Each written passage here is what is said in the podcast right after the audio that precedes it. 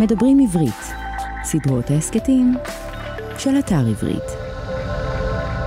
שלום לכולכם, שלום לכולכן, כאן שמואל רוזנר, עם ערימה של ספרים ומדף של רעיונות לסקרנים ולסקרניות, אה, ואנחנו במסגרת ההסכת מבית הכיפות והשועל. תודה שהצטרפתם, פרק סולו. בשנות ה-80 של המאה ה-16, ג'ורדנו ברונו בן ה-36, שנמלט ממנזרו בנפולי ונדד חסר מנוחה באיטליה ובצרפת, מצא את עצמו בלונדון. הוא היה איש מבריק, כריזמטי, מקסים ומעורר ויכוחים בלתי נסבל. הוא שרד על ידי שילוב של תמיכה מפטרונים, הוראת אומנות הזיכרון והרצאות על היבטים שונים של מה שהוא כינה פילוסופיית נולן, שנקראה על שם העיירה הקטנה ליד נפולי שבה נולד. לפילוסופיה ההיא היו כמה שורשים שהסתבכו יחדיו בתערובת שופעת ולעיתים קרובות מביכה, אבל אחד מהם היה אפיקוריאניזם. זה מלשון הפילוסופיה של אפיקורוס. במהלך שהותו באנגליה, ברונו כתב ופרסם מבול של יצירות מוזרות. ניתן לאמוד את התעוזה יוצאת הדופן של יצירות אלו על ידי בחינת ההשלכות של קטע אחד מאחת מהן. קטע אחד מאחת מהיצירות. גירוש החיה המנצחת, כך קוראים לקטע הזה שנתפס ב-1584. זה קטע קצת ארוך, אנחנו לא נקריא את כולו, אבל אורכו הוא חלק מהעניין. מרקורי, מבשר האלים, מספר לסופיה, סופיה, על כל הדברים שאיוב הנחה אותו לעשות, הנה מתוך מה שכתב ברונו. אלה ההנחיות שמבשר האלים מספר עליהם. היום בצהריים, שניים מהמלונים במקשת המלונים של האב פרנזינו יהיו בשלים לחלוטין, אבל הם לא ייכתפו עד שלושה ימים מהיום כאשר הם כבר לא ייחשבו טובים לאכילה. בדיוק באותו רגע הוא מבקש על עץ השזף לרגלי הר מונטה ציקלה בביתו של ג'ובאני ברונו ייכתפו ארבעה שזפים וכמה ייפלו על האדמה כשהם עדיין ירוקים וחמישה עשר יאכלו על ידי תולעים.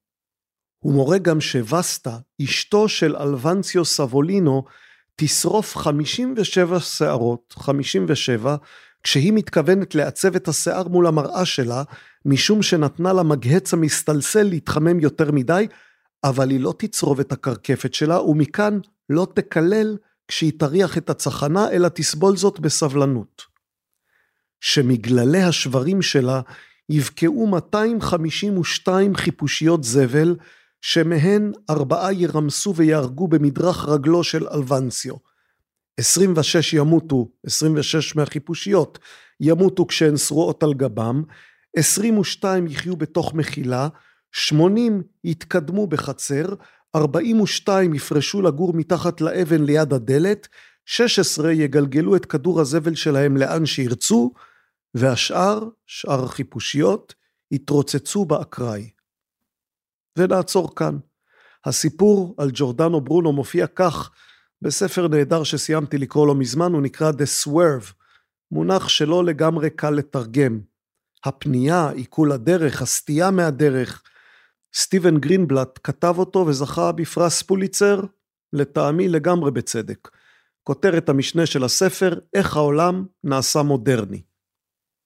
מה עושה ג'ורדנו ברונו בטקסט הפרובוקטיבי שלו, זה הטקסט שמתוכו מצטט סטיבן גרינבלט, הוא מנסה לשכנע את שומעיו שהרעיון של השגחה פרטית של האל הוא רעיון מגוחך.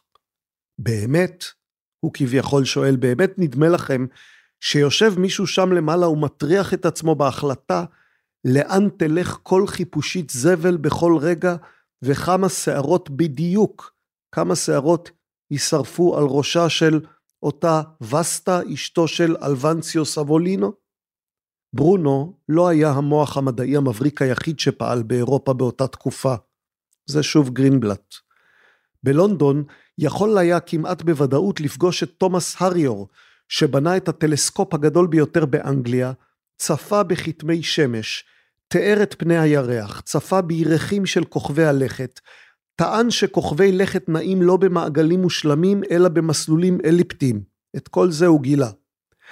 רבות מהתגליות הללו הקדימו את התגליות שבגינן התפרסמו גלילאו, דקארט ואחרים, אבל הריוט לא זכה לקרדיט על אף אחת מהם. הם התגלו רק לאחרונה בהמוני ניירות שלא פורסמו שהשאיר במותו. בין המסמכים הללו הייתה רשימה קפדנית שהריוט האטומיסט תיעד של ההתקפות עליו כאתאיסט לכאורה. הוא ידע שהמתקפות רק יתגברו אם יפרסם את ממצאיו, והוא העדיף את החיים על פני התהילה. מי יכול להאשים אותו? ברונו לעומתו, ג'ורדנו ברונו שהזכרנו, לא יכול היה לשתוק. אולי אם היה נשאר באנגליה, או בפרנקפורט, או ציריך, פראג, או ויטנברג, שגם בהן נדד, אולי אז יכול היה, למרות שזה היה קשה, למצוא דרך לשמור על חירותו, אבל ב-1591 הוא קיבל החלטה גורלית לחזור לאיטליה. ואם תרצו לקרוא מעלה בגורלו, כיצד בא סופו הנורא, קראו בספר של גרינבלט, או הקלידו ג'ורדנו ברונו במנוע החיפוש שלכם. גרינבלט בלשון יבשה מתאר זאת כך: האש הוצתה ועשתה את עבודתה. כמעט 300 שנה לאחר מותו, ביוני 1889, נחנכה אנדרטה לזכרו, אתם יכולים לראות אותה גם היום בקמפו דה פיורי, היכן שעלה על המוקד. חלפו עוד מאה שנים, והכנסייה הקתולית הביעה צער על מותו. הרבה ממה שברונו טען, ואני לא נכנס כרגע לשאלות של אמונה, אלא רק לאלה של מדעי הטבע, הרבה ממה שטען היה נכון, אלה היו עובדות. אבל הכנסייה לא קיבלה אותן, לא היא ולא המונים השרים למרותה. לכנסייה הייתה דוקטרינה ומי שכפר בה לא קיבל שימוע ראוי בין אם טעה ובין אם צדק. העובדות היו איתו, אבל המאזינים לא האמינו לו. כשהתעקש, מסמרו את לשונו דרך הלחיים כדי שישתוק. כן, עד כדי כך, ואז העלו אותו למוקד. שכנוע יכול להיות דבר קשה. שכנוע מחייב לא רק ראיות מתאימות, אלא גם עמדה מתאימה. מישהו צריך לחשוב שאולי האמת לצדך. מישהו צריך לחשוב שאתה ראוי שיאמינו לך. חלק ממה שברונו אמר כבר לא שנוי במחלוקת, אבל הנה כמה שאלות שהתשובות עליהן, ובכן, שנויות במחלוקת, גם היום. הן שנויות במחלוקת גם אם נדמה לכם שכבר מזמן יש להן תשובות ברורות, מנומקות ומתועדות. לדוגמה, האם כדור הארץ מתחמם בגלל פעילות של בני האדם? לדוגמה, האם החברה החרדית בישראל עוברת תהליכים מואצים של שינוי? לדוגמה, האם חייזרים נחתו בכדור הארץ נתפסו והם הסוד השמור ביותר באמריקה? לדוגמה, האם השרפות הגדולות בהוואי הן תוצאה של ההתחממות הגלובלית? לדוגמה, האם בדרום קוריאה הצליחו לייצר מוליכי על בטמפרטורת חדר? לדוגמה, האם יש הרבה מאוד או מעט מאוד אנשי מילואים שהחליטו לא להתייצב לשירות? שאלות חשובות. חלקן אקטואליות ממש, חלקן קצת יותר כלליות. אלה שאלות שמשפיעות על החלטות חשובות. ומה התשובה להן? לכל אחד יש תשובה אחרת. תלוי על מי הוא או היא סומכים. על ערוץ 12 או על ערוץ 14. על עדות בקונגרס או על הכחשות של הפנטגון. על מדעני אקלים או על מכחישי אקלים. הנה, זה הנושא שלנו היום. על מי לסמוך. ולא שיש לנו תשובה, יש לנו רק הצעות לקווים מנחים ומחשבות על הנושא הזה. על מי לסמוך? על מי אתם סומכים כאשר אתם מלקטים אינפורמציה ומגבשים דעות? זו שאלה חשובה מאוד, כמעט קריטית. וזה כמובן בהנחה שאתם מגבשים עמדות על סמך אינפורמציה, כי הרבה מאוד פסיכולוגים וחוקרים בתחומים אחרים הגיעו למסקנה שאנחנו, בני אדם, קודם מגבשים דעות, ואחר כך אוספים את האינפורמציה שתתמוך בהן. כלומר, אנחנו עושים מאמץ מאוד גדול למצוא אינפורמציה שפשוט מאמתת את העמדות שלנו, ומאמץ לא פחות גדול להכחיש אינפורמציה שמתנגשת עם העמדות שלנו. ורק אם ממש אין לנו ברירה, רק אם המציאות חובטת לנו בפנים בעוצמה, רק אז, וגם זה לא תמיד, אנחנו משנים את העמדות שלנו. אז על זה נדבר היום, על מי לסמוך. לפני כן, כמה תזכורות, תסלחו לי על זה.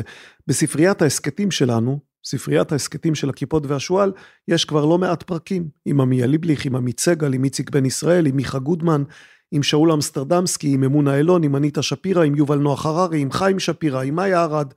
יש עוד הרבה, ואתם כבר אמורים לדעת איפה למצוא אותם. kipshu.com, k-i-p-s-h-u.com, זה האתר שלנו. באתר תמצאו גם את הספרים שהוצאנו עד כה, ואת הספר שיצא בקרוב, ספר המה והלמה של יהודה פרל, ספר על סיבות ותוצאות, על המדע של סיבות ותוצאות, חפשו אותו באתר שלנו, הוא די בולט. אנחנו כאן פעם בשבועיים, פעם סולו ופעם מארחים, נשמח אם תהפכו את ההסכת של הכיפות והשועל לאורח קבוע בפלטפורמה שלכם. יש לנו חשבונות גם במה שהיה פעם טוויטר וגם בפייסבוק, אז בואו ועקבו והוסיפו לייק, כל הדברים הרגילים שאנשים עושים או לא עושים. באתר שלנו תוכלו לכתוב גם את כתובת המייל שלכם כדי לקבל מאיתנו ניוזלטר קצר פעם בחודש עם כל העדכונים על מה שקורה במיזם הכיפות והשועל. על מי לסמוך? זה הנושא שלנו היום. אנחנו סומכים על השותפים שלנו. סדרת ההסכתים הכיפות והשועל נעשית בשיתוף עברית. אתר התוכן הספרותי הגדול בישראל המציע לקרוא בכל דרך ספרים דיגיטליים, קוליים ומודפסים. את כל הספרים של הכיפות והשועל אפשר למצוא בחנות של עברית. היום נזכיר אחד או שניים, אולי אפילו שלושה מהם, שעסקו בסוגיות שיש להן השפעה על מה שנדבר עליו. על מי לסמוך? מחשבות, הרהורים, סיפורים, ספרים, מיד אחרי האות.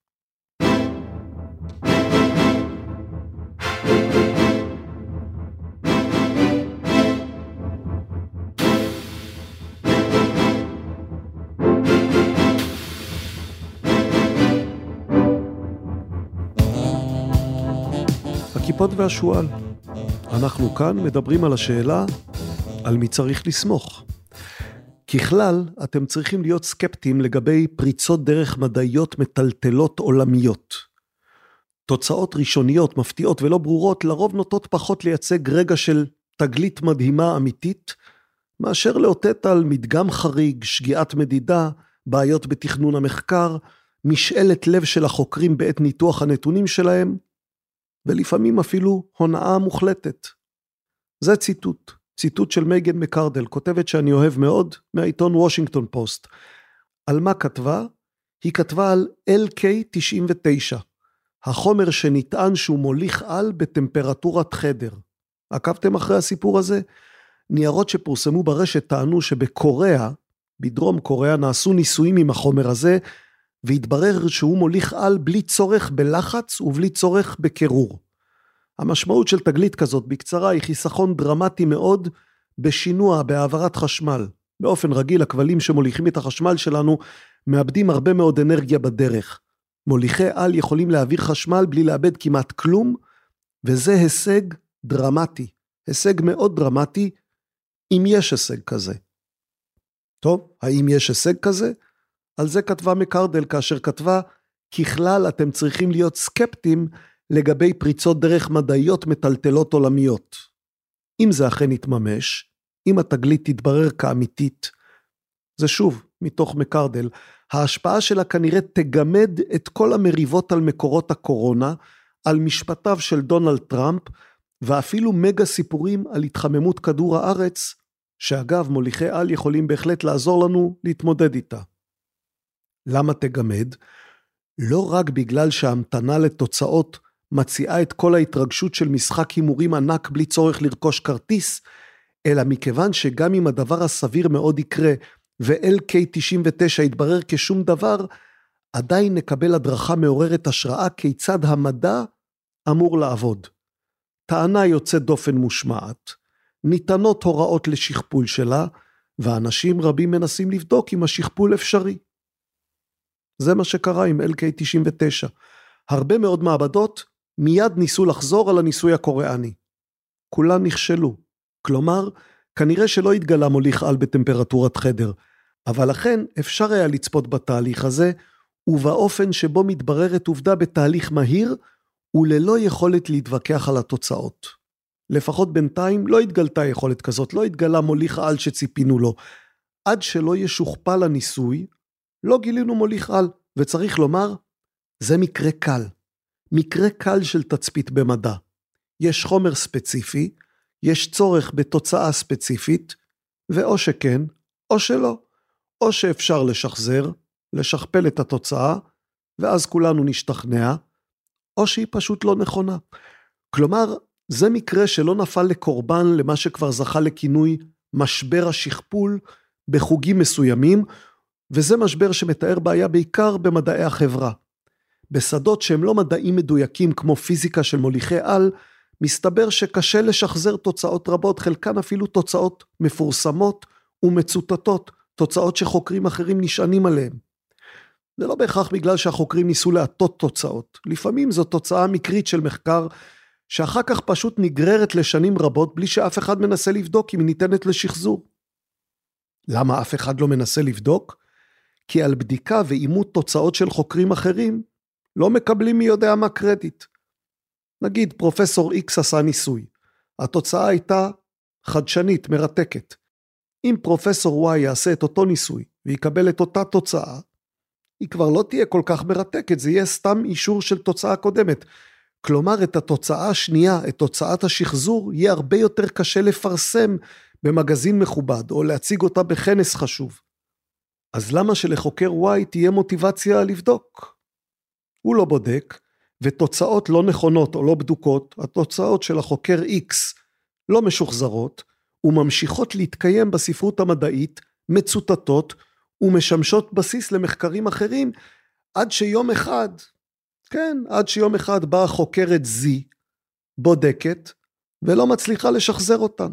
היא מקבלת תוצאה אחרת, והיא בודקת שוב, ושוב היא מקבלת תוצאה אחרת, וכך גם בפעם השלישית או בפעם הרביעית, ואז מגדל גדול של השערות, מגדל גבוה של השערות ותובנות, כל מה שהסתמך על הבסיס הרעוע של המחקר המקורי של החוקר X שלא שוחזר, כל המגדל הזה מתמוטט ברעש גדול או קטן, תלוי במה מדובר. כתבי עת, הנה ציטוט ממקרדל, כתבי עת בוחרים לעיתים קרובות בממצאים מעניינים ומפתיעים במיוחד. רפליקציות משעממות לא עושות הרבה לכתבי העת, או לקריירה של החוקר, כך שייתכן שלא ננסה לשכפל באותה תדירות כפי שהיו צריכים להיות, כלומר תוצאות רעות עלולות להישאר בסביבה למשך זמן רב. סוף ציטוט אלה התוצאות של החוקר X שדיברנו עליו, ש-Y החליט לא לבדוק ורק שנים אחר כך Z החליטה לבדוק וגילתה שאינן נכונות. אז מה, אז מה יש לנו כאן? יש לנו סיבה לא לסמוך על מחקרים. אבל על איזה מחקרים, על איזה נסמוך ועל איזה לא נסמוך? מחקרים של מוליכי על, כמו LK97, הם מחקרים אמינים. למה הם אמינים? כי אם יתגלה מוליך על בטמפרטורת חדר, מאות מעבדות ימהרו לייצר אותו, ואחר כך מפעלים ייצרו אותו. מוליכי על בטמפרטורת חדר הם משהו שיעשה מהפכה גדולה בעולם המעשי, ולכן אין חשש שמישהו יטען שהצליח לייצר דבר כזה, ואף אחד לא יבדוק. כוחות כלכליים חזקים מאוד יהיו מעורבים בבדיקה, והיא תהיה מהירה, והיא תהיה אמינה. אם החומר קיים, אתם תדעו, ויהיה לו שימוש. אם החומר לא קיים, אז למדנו משהו על תהליך מדעי של העלאת תיאוריה, בדיקה והפרחה. כמובן, לא כל דבר הוא מוליך על. מחקר פסיכולוגי שבודק נניח שאלה כמו למה בני אדם חושדים בבני אדם שלא דומים להם. או מחקר רפואי שבודק האם עישון גורם לסרטן. זה נושא שדיברנו עליו אגב עם פרופסור סיריל כהן בפרק הקודם של הכיפות והשועל. סיריל כהן הוא דוגמה למדען שמוכרח לבדוק כל העת את התוצאות שלו כי מהר מאוד הופכים את התוצאה לתרופה שאותה מזריקים לחולי סרטן, שאו שהיא עוזרת להם או שלא, וצריך לדעת את זה די מהר. בכל מקרה, מחקר על השאלה אם עישון גורם לסרטן הוא כבר הרבה יותר מסובך ממחקר על מוליכי על. למה? כי אין כאן מצב של 100%. לא תמצאו שממאה מעשנים, 100 בני אדם חלו בסרטן. תמצאו סטטיסטיקה, ואותה צריך לבדוק. יותר מעשנים חולים בסרטן. אבל האם זה יותר בגלל שהם מעשנים, או שאולי הם מעשנים בגלל משהו אחר שהוא גם זה שגורם לסרטן? הנה, כאן אנחנו כבר נכנסים לטריטוריה של סיבה ותוצאה. על זה מדבר הספר החדש של הכיפות והשועל שיוצא החודש, ספר המה והלמה של יהודה פרל ודיינה מקנזי. נקריא קטע ממנו על עישון וסרטן, ונזהיר מראש שפה ושם יהיו דברים שלא לגמרי תבינו, אלא אם אתם כבר מכירים את הספר או את המונחים המקצועיים של מדע הסיבתיות. לא תבינו, כדי להבין כל מילה צריך לקרוא גם את מה שמופיע לפני מה שנקריא, אבל אתם תבינו מספיק ותבינו בעיקר תבינו למה אני מקריא את הקטע הזה בהסכת שהנושא שלו הוא למי צריך להאמין. אז הנה, בשלהי שנות ה-50 ותחילת שנות ה-60 של המאה ה-20, התמודדו סטטיסטיקאים ורופאים עם אחת השאלות הרפואיות הבולטות של המאה. האם העישון גורם לסרטן הריאות? חצי מאה אחרי הדיון הזה התשובה נראית לנו מובנת מאליה, אבל בעת ההיא העניין לא היה ברור כלל. מדענים וגם משפחות נחלקו בדעתם. משפחה חלוקה שכזאת הייתה משפחתו של יעקב ירושלמי. ירושלמי, הוא חי בין השנים 1904-1973, היה ביוסטטיסטיקאי באוניברסיטת קליפורניה בברקלי, ומאחרוני התומכים בטבק באקדמיה. ירושלמי התנגד עד יומו האחרון לתפיסה שעישון סיגריות גורם לסרטן, כך כתב כעבור שנים רבות אחיינו דיוויד לילינפלד. מנגד, אביו של לילינפלד, אייב לילינפלד, היה אפידמיולוג באוניברסיטת ג'ונס הופקינס, ומהתומכים הבולטים בתיאוריה שהעישון מסרטן. לילינפלד הצעיר נזכר איך הדוד יק, יעקב, זה יעקב ירושלמי, איך הדוד יק ואביו נהגו לשבת ולהתווכח על השפעות העישון כשהם אפופים כל אותה העת בעננת עשן מהסיגריה של יק ומהמקטרת של אייב. אילו רק יכלו אייב ויאק לזמן את המהפכה הסיבתית כדי שתטהר את האוויר. זה עדיין ציטוט מתוך הספר. כפי שנראה בפרק זה, אחד הטיעונים המדעיים החשובים ביותר נגד השערת העישון סרטן, הייתה האפשרות שישנם גורמים בלתי נמדדים שגורמים הן לתשוקה לניקוטין והן לסרטן הריאות. זה עתה דנו בתבניות ערפול שכאלה, וציינו שהתרשימים הסיבתיים של ימינו גירשו מהעולם את איום הערפול. אבל התקופה שאנו עוסקים בה עתה היא שנות ה-50 וה-60, שני עשורים לפני סנדר גרינלנד וג'יימי רובינס, ושלושה עשורים לפני שמישהו שמע על אופרטור do. על כן מעניין לבחון איך מדעני התקופה ההיא התמודדו עם הסוגיה, והראו שטיעון הערפול הוא רק מסך עשן. אין ספק שרבים מהדיונים המעושנים של אייב ויאק לא עסקו בטבק ובסרטן, אלא בביטוי התמים למראה גורם ל. לא הייתה זאת הפעם הראשונה שרופאים התמודדו עם שאלות סיבתיות מבלבלות. כמה מאבני הדרך הגדולות ביותר בתולדות הרפואה עסקו בזיהוי סיבות. באמצע המאה ה-18 גילה ג'יימס לינד שפירות הדר יכולים למנוע צפדינה. ובאמצע המאה ה-19 הבין ג'ון סנו שמים מזוהמים בצואה גורמים לקולרה. מחקרי המשך גילו לימים גורמים פרטניים יותר בשני המקרים. חוסר בוויטמין C הוא שגורם למחלת הצפדינה, והחיידק ויבריו קולרה הוא הגורם למחלת הקולרה. לשתי עבודות הבילוש המבריקות האלה משותף יחס של אחד לאחד בין סיבה לתוצאה. חיידק הקולרה הוא הגורם היחיד לקולרה, או כפי שהיינו אומרים היום, הוא תנאי מספיק והכרחי. אם לא נחשפתם אליו, לא תחלו במחלה. באותו האופן, חסר בוויטמין C הוא תנאי הכרחי לפיתוח צפדינה, ובהינתן די זמן הוא גם תנאי מספיק. הדיון עישון סרטן אתגר את התפיסה המונוליטית הזאת של הסיבתיות. בני אדם רבים מעשנים כל חייהם ולא חולים בסרטן, ומנגד, יש בני אדם שלוקים בסרטן ריאות בלי שהציתו ולו סיגריה אחת כל חייהם. ייתכן שיש בני אדם החולים במחלה בשל נטייה תורשתית, אחרים בעקבות היחשפות לגורמים מסרטנים, ואילו אחרים משתי הסיבות גם יחד.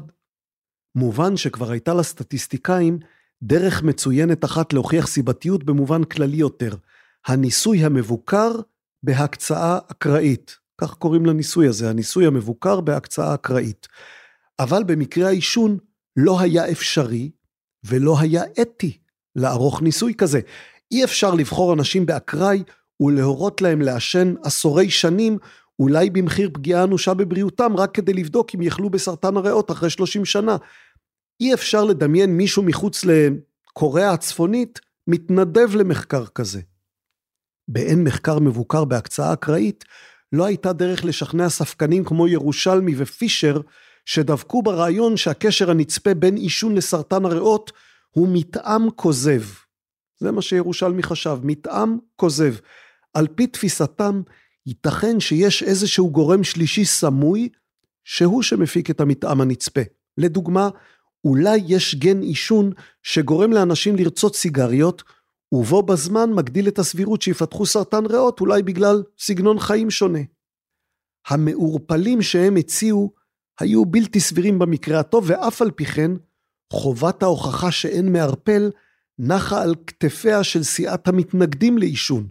להוכיח טענה שלילית, משימה שהן פישר והן ירושלמי ידעו היטב שכמעט אי אפשר לעמוד בה. סיפור סופו של המבוי הסתום הזה הוא סיפור של ניצחון גדול ושל הזדמנות גדולה שהוחמצה. זה היה ניצחון לבריאות הציבור, כי האפידמיולוגים כן צדקו בסוף. דוח ראש שירותי בריאות הציבור של ארה"ב ב-1964 ציין בלי כחל וסרק שקיים קשר סיבתי בין עישון סיגריות לסרטן הריאות בקרב גברים.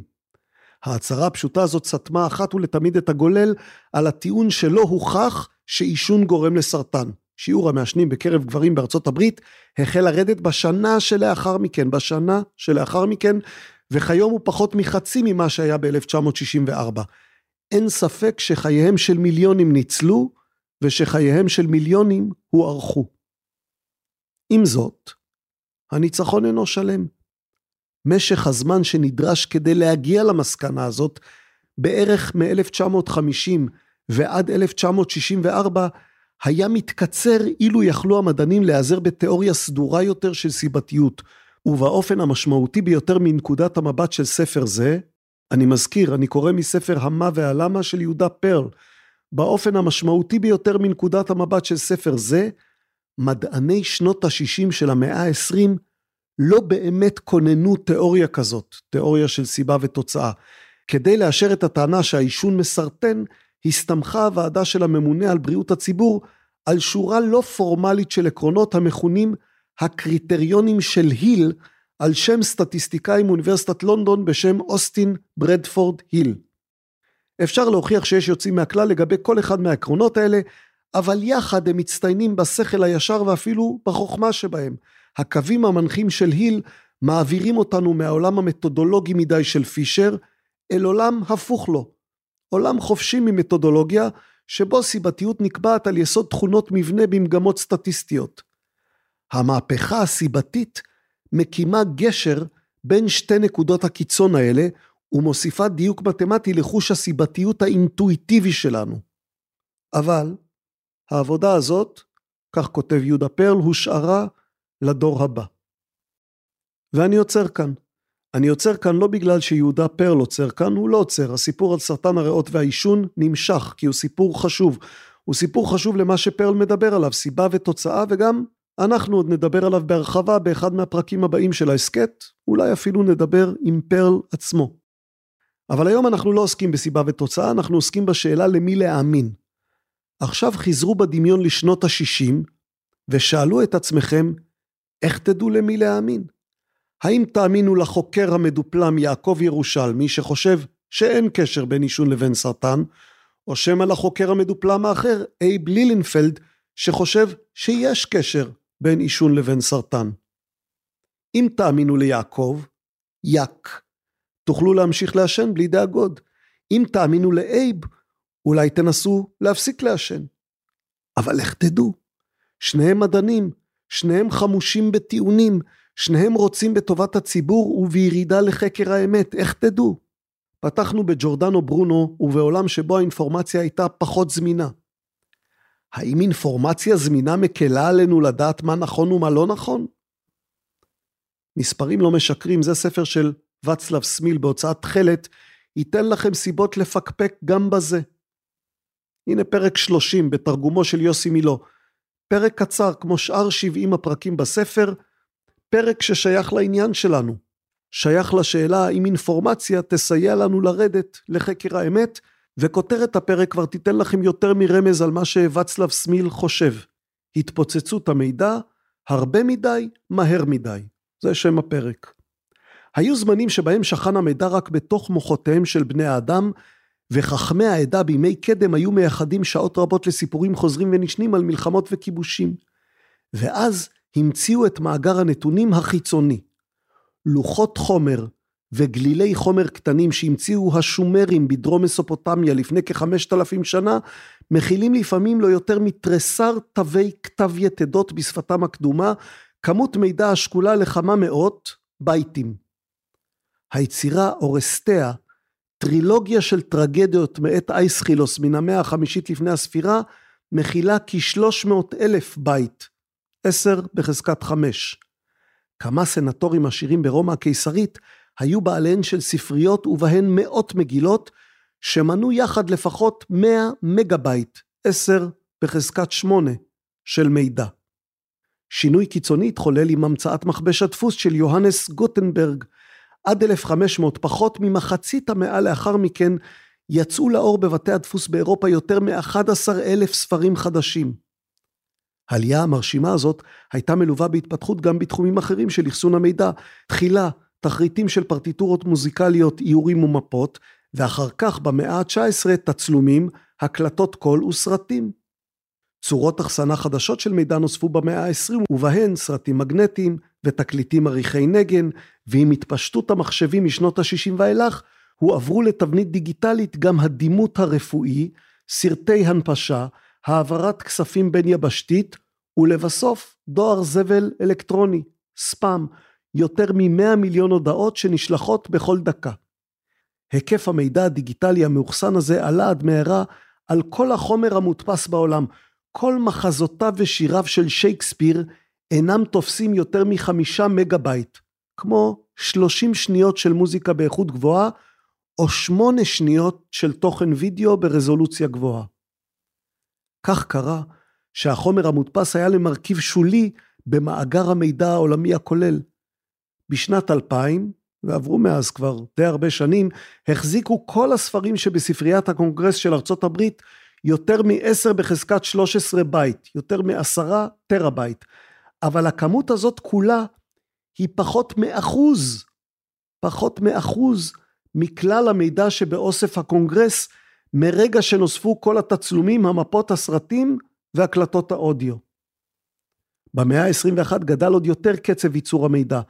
בסקר של כמות הנתונים לדקה משנת 2018 שביצעה חברת שירותי הענן דומו, נמנו למעלה מ-97 אלף שעות של סרטי וידאו שהוזרמו אל משתמשי נטפליקס, כמעט 4.5 מיליון סרטוני וידאו שנצפו ביוטיוב, קצת יותר מ-18 מיליון שאילתות שהוצגו לערוץ מזג האוויר, יותר משלושה קוואדריליון בייט של תוכן אינטרנטי אחר שנעשה בו שימוש בארצות הברית לבדה.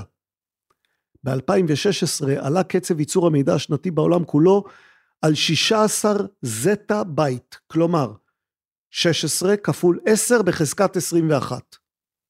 ועד 2025, זה אוטוטו, הוא צפוי לגדול בעוד סדר גודל, כלומר עד כ-160 זטה בייט, שזה 10 בחזקת 23.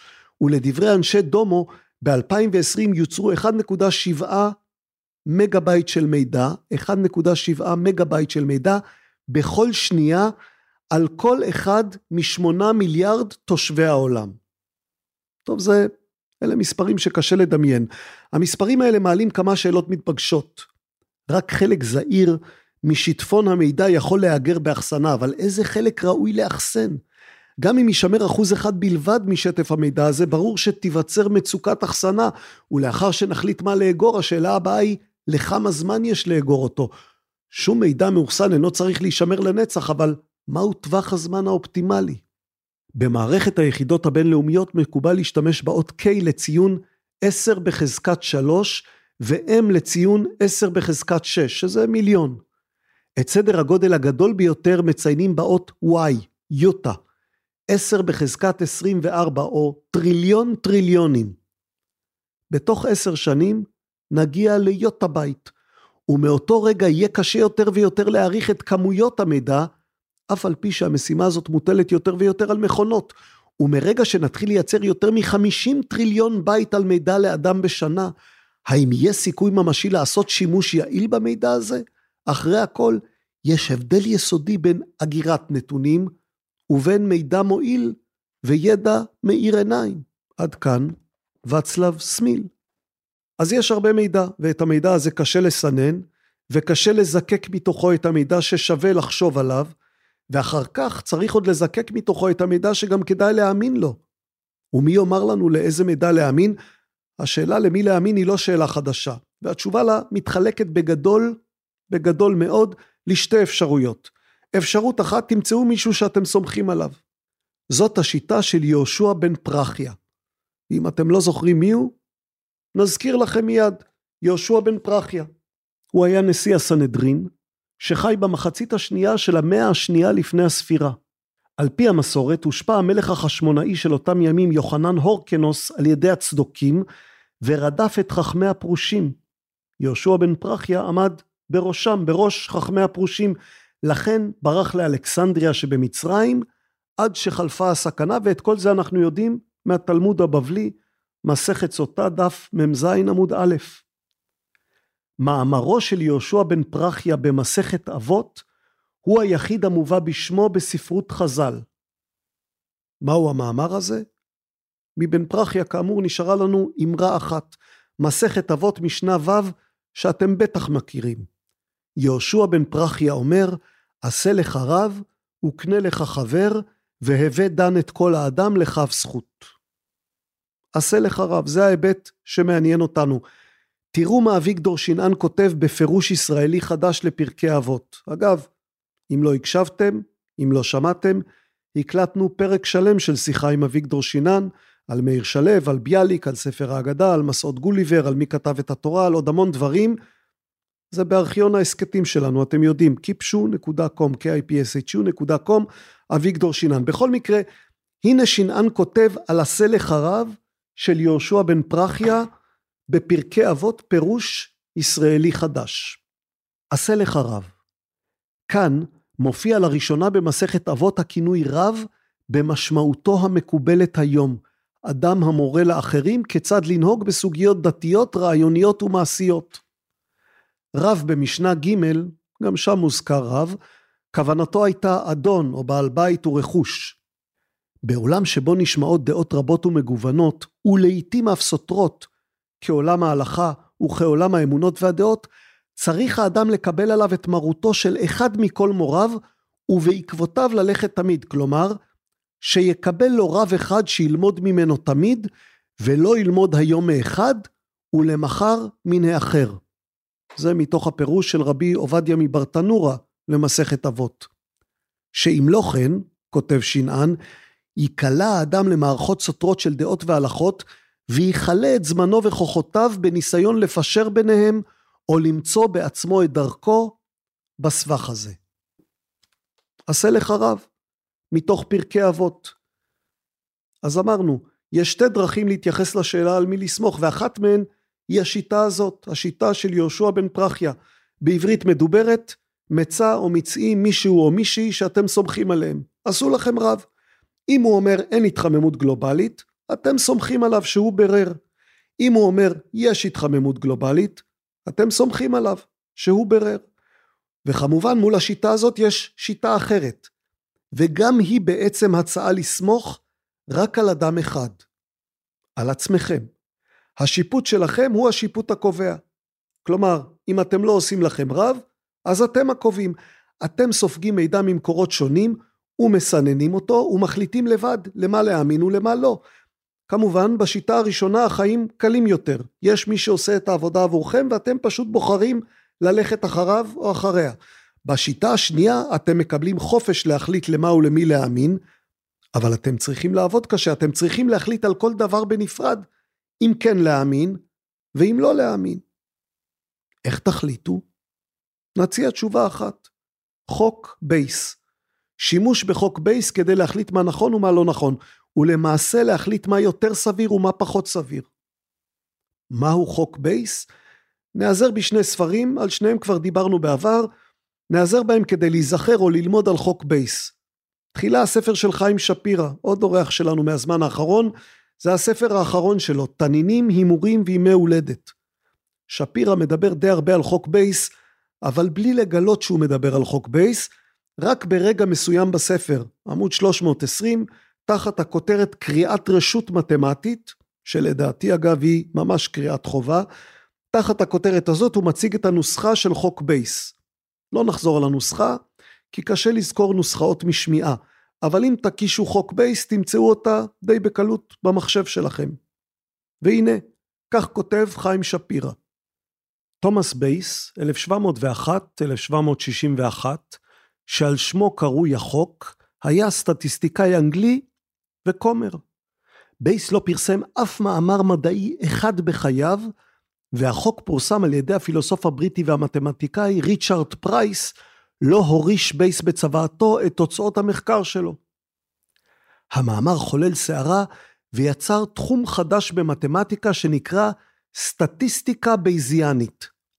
ספרים רבים נכתבו על אודות סטטיסטיקה בייזיאנית, אני אסתפק במתן דוגמה. הדוגמה, זה חיים שפירא.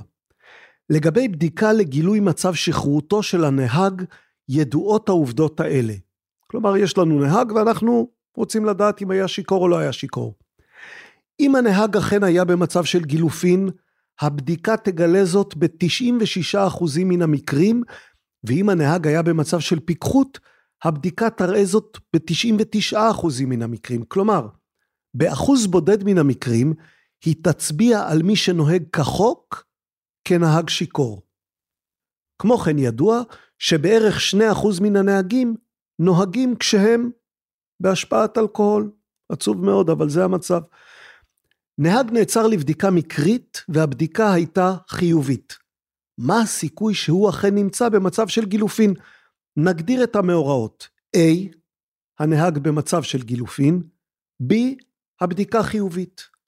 אז מה, ש... שנקריא משהו מהנוסחה? אין, אין כל כך ברירה, זה מה שעושה חיים שפירא.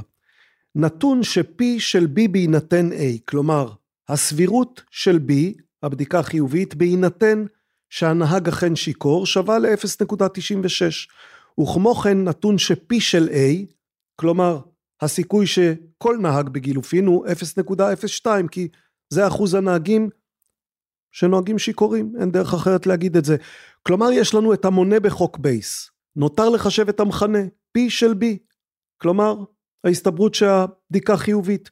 בדיקה חיובית יכולה להגיע משני מקורות, או נהגים שיכורים שהבדיקה עלתה עליהם, או אנשים פיקחים שאובחנו בטעות. כיוון שאלה מאורעות זרים, נוכל לחבר את שני המקרים האלה ונקבל ש-P של B, ההסתברות שהבדיקה חיובית, שווה ל-0.02 כפול 0.96 פלוס 0.98 כפול 0.01. לאחר שנעשה את כל החישובים נקבל ש... וזה מה שחשוב, P, ההסתברות של A בהינתן B, כלומר הסיכוי שהנהג אכן היה שיכור, בהינתן שהבדיקה הייתה חיובית, שווה בערך ל-2 חלקי 3, 0.662.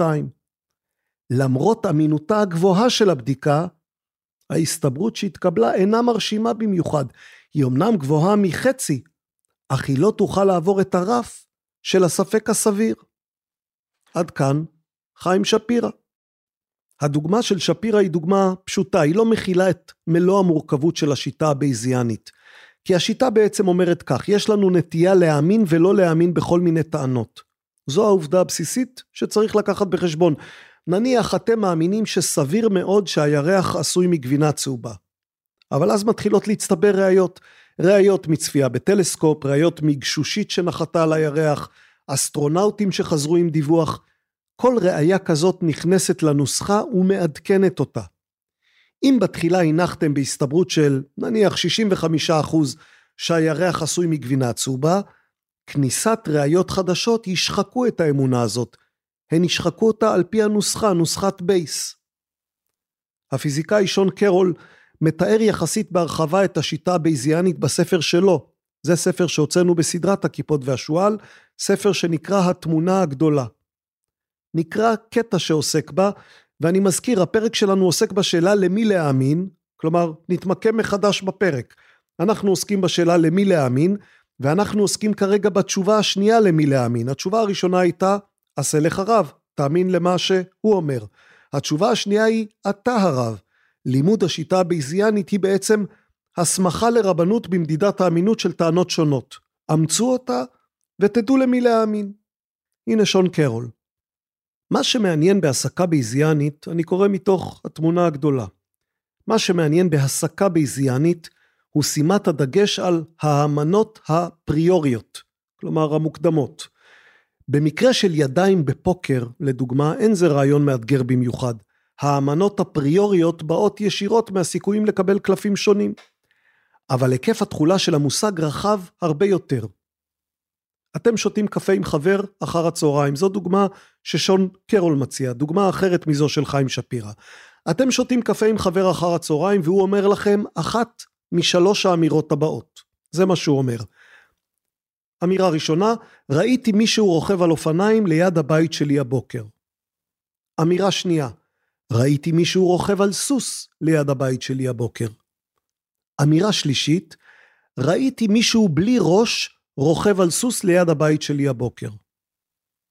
בכל אחד משלושת המקרים האלה, אתם מקבלים בעיקרו של דבר אותו סוג של ראייה. פסוק שאמר חברכם בנימה עניינית. אבל האמנה, דרגת האמונה שתייחסו לכל אפשרות לאחר מכן, שונה לגמרי בשלושת המקרים. אם אתם גרים בעיר או בפרברים, סביר הרבה יותר שתאמינו שהחבר שלכם ראה רוכב אופניים, ולא מישהו על גב סוס. אלא אם כן אולי שוטרים בשכונה שלכם רוכבים על סוסים לעיתים תכופות, או שיש מופע רודאו נודד בסביבה. ואילו אם אתם גרים באזור כפרי שסוסים נפוצים בו והדרכים אינן סלולות, ייתכן שיהיה קל יותר לקבל את הסוס מאשר את האופניים. כך או כך, אתם תפקפקו הרבה יותר בכך שמישהו בלי ראש רכב על דבר כלשהו. לזה תתקשו להאמין. מה שקורה בפשטות, כותב קרול, הוא שיש לכם האמנות פריוריות. בתלוי במקום שאתם גרים בו, האמנה הפריורית שתייחסו לראייה של רוכבי אופניים או של רוכבי סוסים תהיה שונה. ובלי קשר למקום מגוריכם, האמנה הפריורית שלכם לרוכבים עם ראש גבוהה הרבה יותר מאשר האמנה הפריורית שלכם לרוכבים בלי ראש. וזה לגמרי בסדר. לאמיתו של דבר, כל בייזיאני יספר לכם שאין דרך לעקוף זאת. בכל פעם שאנחנו חושבים בהיגיון על האמת המסתברת של טענות שונות, התשובות שלנו הן שילוב של האמנה הפריורית שאנחנו מייחסים לטענה ההיא, ושל הסבירות של פיסות המידע החדשות השונות המגיעות אלינו, אם הטענה ההיא הייתה אמיתית. מדענים מוצאים את עצמם לעיתים קרובות בנסיבות המחייבות שיפוטים לגבי טענות דרמטיות. פה הוא לא מדבר על ה-LK99, אבל זו בעצם טענה די דומה. בשנת 2012 הכריזו פיזיקאים במאיץ החלקיקים LHC, ראשי תיבות של מנגיש ההדרונים הגדול, על גילויו של חלקיק חדש, קרוב לוודאי בוזון היגס, שמחפשים אחריו זה מכבר. מדענים ברחבי העולם היו מוכנים לקבל מיד את הטענה, גם מאחר שהיו להם סיבות תאורטיות טובות לצפות שההיגס יימצא בדיוק במקום שנמצא. האמנה הפריורית שלהם הייתה גבוהה יחסית.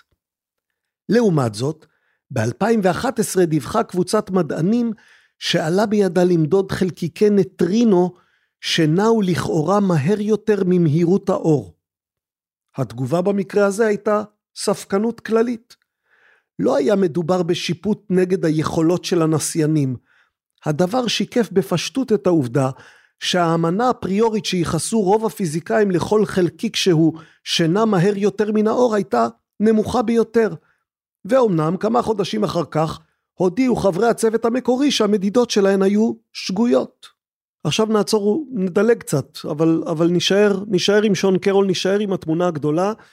שון קרול לא מסתיר שלשיטה הביזיאנית יש כמה יתרונות וכמה חסרונות. אמונות פריוריות הן חשובות. זה שון קרול. כשאנחנו מנסים להבין מה אמיתי לגבי העולם, כל אחד מאיתנו נכנס למשחק עם תחושה תחילית כלשהי לגבי השאלה אילו טענות סבירות לכאורה, ואילו נראות בלתי סבירות יחסית. זוהי אינה טעות מטרידה שעלינו לשאוף לתקן. זהו חלק הכרחי של חשיבה הגיונית בתנאים של מידע חלקי, וכשמדובר בהבנה של הארכיטקטורה היסודית של הממשות, לאיש מאיתנו אין מידע מלא. האמנות פריוריות הן נקודות מוצא לניתוח נוסף. קשה לומר שהאמנות פריוריות כלשהן הן נכונות או לא נכונות. עם זאת, יש כאן כמה כללי אצבע שימושיים. הברור מאליו ביותר הוא אולי זה שלפיו תיאוריות פשוטות צריכות לקבל האמנות פריוריות גדולות יותר מאשר תיאוריות סבוכות. אין בזאת כדי לומר שתיאוריות פשוטות יותר תמיד נכונות. אבל אם תיאוריה פשוטה אינה נכונה, נלמד על כך באמצעות המידע שנאסוף. כפי שניסח זאת אלברט איינשטיין, המטרה העליונה של כל תיאוריה היא לעשות את היסודות הבסיסיים שאינם ניתנים לצמצום, לפשוטים ומעטים ככל האפשר, בלי לוותר על ייצוג מספק של שום נתון יחיד של התנסות. סוף ציטוט של איינשטיין מתוך שון קרול. פשטות היא לפעמים עניין קל למדידה ולפעמים פחות. חישבו על שלוש תיאוריות מתחרות. האחת אומרת שתנועת כוכבי הלכת והירחים במערכת השמש מתנהלת, לפחות בקירוב טוב למדי, על פי תורת הכבידה וחוקי התנועה של ניוטון. תיאוריה אחרת אומרת שהפיזיקה הניוטונית אינה תקפה, וכי על כל גוף שמימי מופקד מלאך, והמלאכים האלה מנחים את תנועת כוכבי הלכת והירחים בנתיבים אשר רק מתוך צירוף מקרים מתאימים לאלה שניוטון היה מנבא. קרוב לוודאי שרובנו נחשוב שהתיאוריה הראשונה פשוטה יותר מזו השנייה. אנחנו מפיקים ממנה את אותם ניבויים בלי צורך בישויות מלאכיות מוגדרות במעורפל. אבל התיאוריה השלישית היא שכבידה ניוטונית אחראית לתנועות של כל דבר במערכת השמש, למעט הירח שמונחה בידי מלאך, והמלאך הזה פשוט בוחר לעקוב אחר המסלול שהיה מנובא בידי ניוטון. תהיה דעתנו על שתי התיאוריות הראשונות אשר תהיה, כלומר תיאוריית ניוטון ותיאוריית המלאכים, נראה שלא יהיה זה שנוי במחלוקת לומר שהתיאוריה השלישית שמשלבת את ניוטון עם הירח והמלאך בהחלט פחות פשוטה משתיהן. היא כרוכה בכל המנגנונים של שתיהן, בלי שום הבדל ניכר בניבויים אמפיריים. לפיכך, יש לנו הצדקה לייחס לה האמנה פריורית נמוכה מאוד. הדוגמה הזאת, כותב קרול, הדוגמה הזאת נראית טיפשית, אבל מהלכים דומים נעשים נפוצים יותר כשאנחנו מתחילים לדבר על התקדמות האבולוציה הביולוגית או על טבעה של התודעה.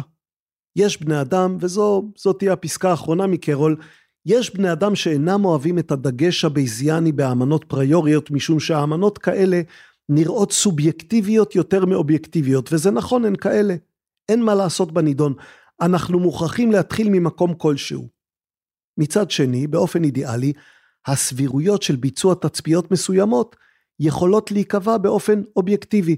אם יש לנו תיאוריה מסוימת על העולם, והתיאוריה מדויקת ומוגדרת היטב, אנחנו יכולים לומר בבטחה מהם הסיכויים שנצפה בפיסות נתונים מסוימות, בהנחה שהתיאוריה שלנו נכונה.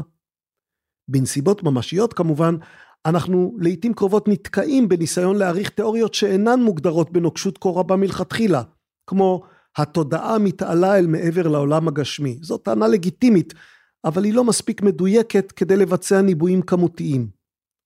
אף על פי כן, הוא כותב, תפקידנו הוא לנסות להגדיר ככל האפשר את הטענות שלנו, עד לנקודה שנוכל להשתמש בהן כדי לכונן בצורה אובייקטיבית את הסבירויות של תצפיות שונות.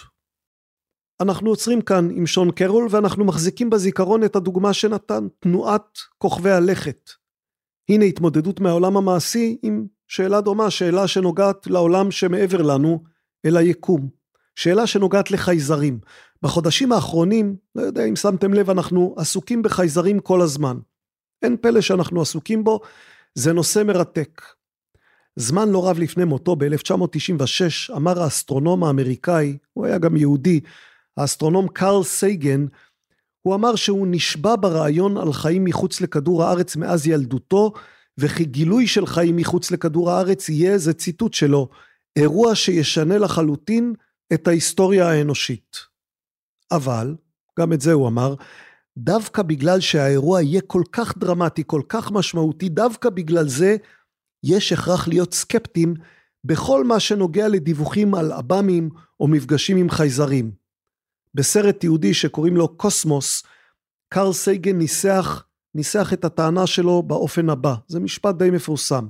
הוא אמר כך, טענות יוצאות דופן דורשות ראיות יוצאות דופן. זה כל המשפט.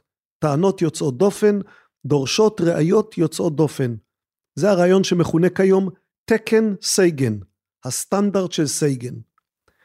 ב-26 ביולי השנה ועדת פיקוח של בית הנבחרים האמריקאי שמעה טענות, טענות שאין דרך להגדיר אותן אלא כיוצאות דופן, אולי הטענות הכי יוצאות דופן שהועלו אי פעם לפני הקונגרס. שלושה עדים, כולם קציני צבא ותיקים, העידו בשבועה שנתקלו בתופעות חריגות לא מזוהות, UAPs, כך קוראים לזה היום, זה מה שפעם קראו לו עב"מים. הם העידו בשבועה שהם נתקלו בתופעות האלה, או הכירו אחרים שנתקלו בתופעות כאלה, ואם לא עקבתם, או אם כן עקבתם אחרי הנושא הזה בשנים האחרונות, הסיפורים שלהם בטח לא הפתיעו אתכם. שני טייסים של חיל הים לשעבר דיברו על מפגשים עם כלי טיס יוצאי דופן בצורת קובייה שחורה, שנעו בדרכים בלתי אפשריות. היה גם איש מודיעין, זה העד השלישי, איש מודיעין לשעבר שחזר על טענה שכבר העלה קודם. ממשלת ארצות הברית, כך הוא טען, מחזיקה בכלי תעופה של חייזרים ובמה שכינה חומר ביולוגי לא אנושי.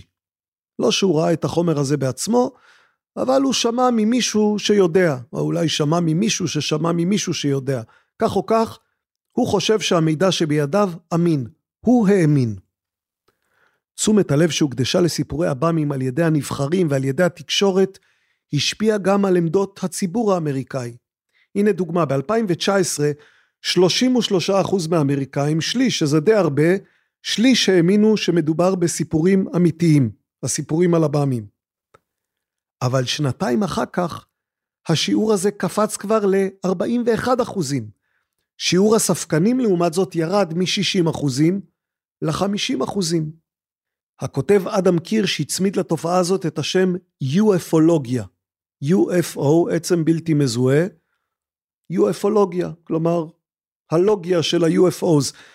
התופעה הזאת, כך הוא כתב, ניזונה מחוסר אמון פופוליסטי במוסדות עילית, בטענה שהממשלה, הצבא, התעשייה הביטחונית והאקדמיה עוסקים כולם בקונספירציה שמטרתה להסתיר את האמת על מבקרים זרים בכדור הארץ.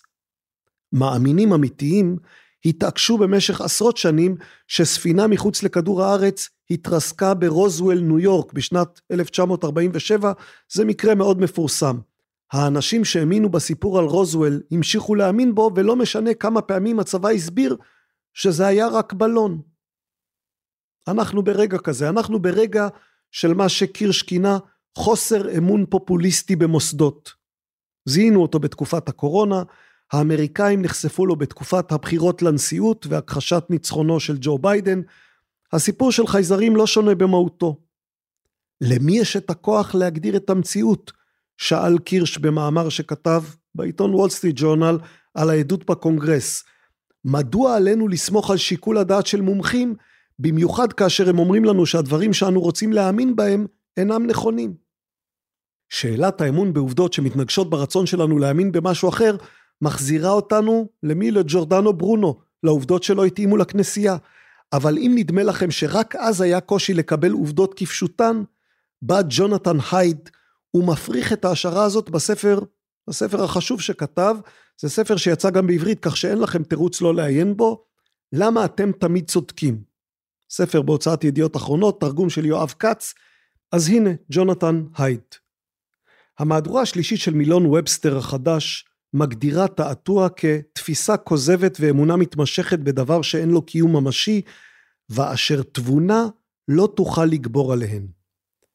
כאינטואיציסט, כך הוא כותב על עצמו, כלומר מי שמסתמך על אינטואיציה, הייתי אומר שהסגידה לתבונה היא כשלעצמה המחשה לאחד התעתועים הארוכים בהיסטוריה המערבית, התעתוע הרציונליסטי. הרעיון שההנמקה היא התכונה האצילית ביותר שלנו שגורמת לנו לחבב את האלים עבור אפלטון, או מביאה אותנו מעבר לתעתוע של אמונה באלים עבור האתאיסטים החדשים.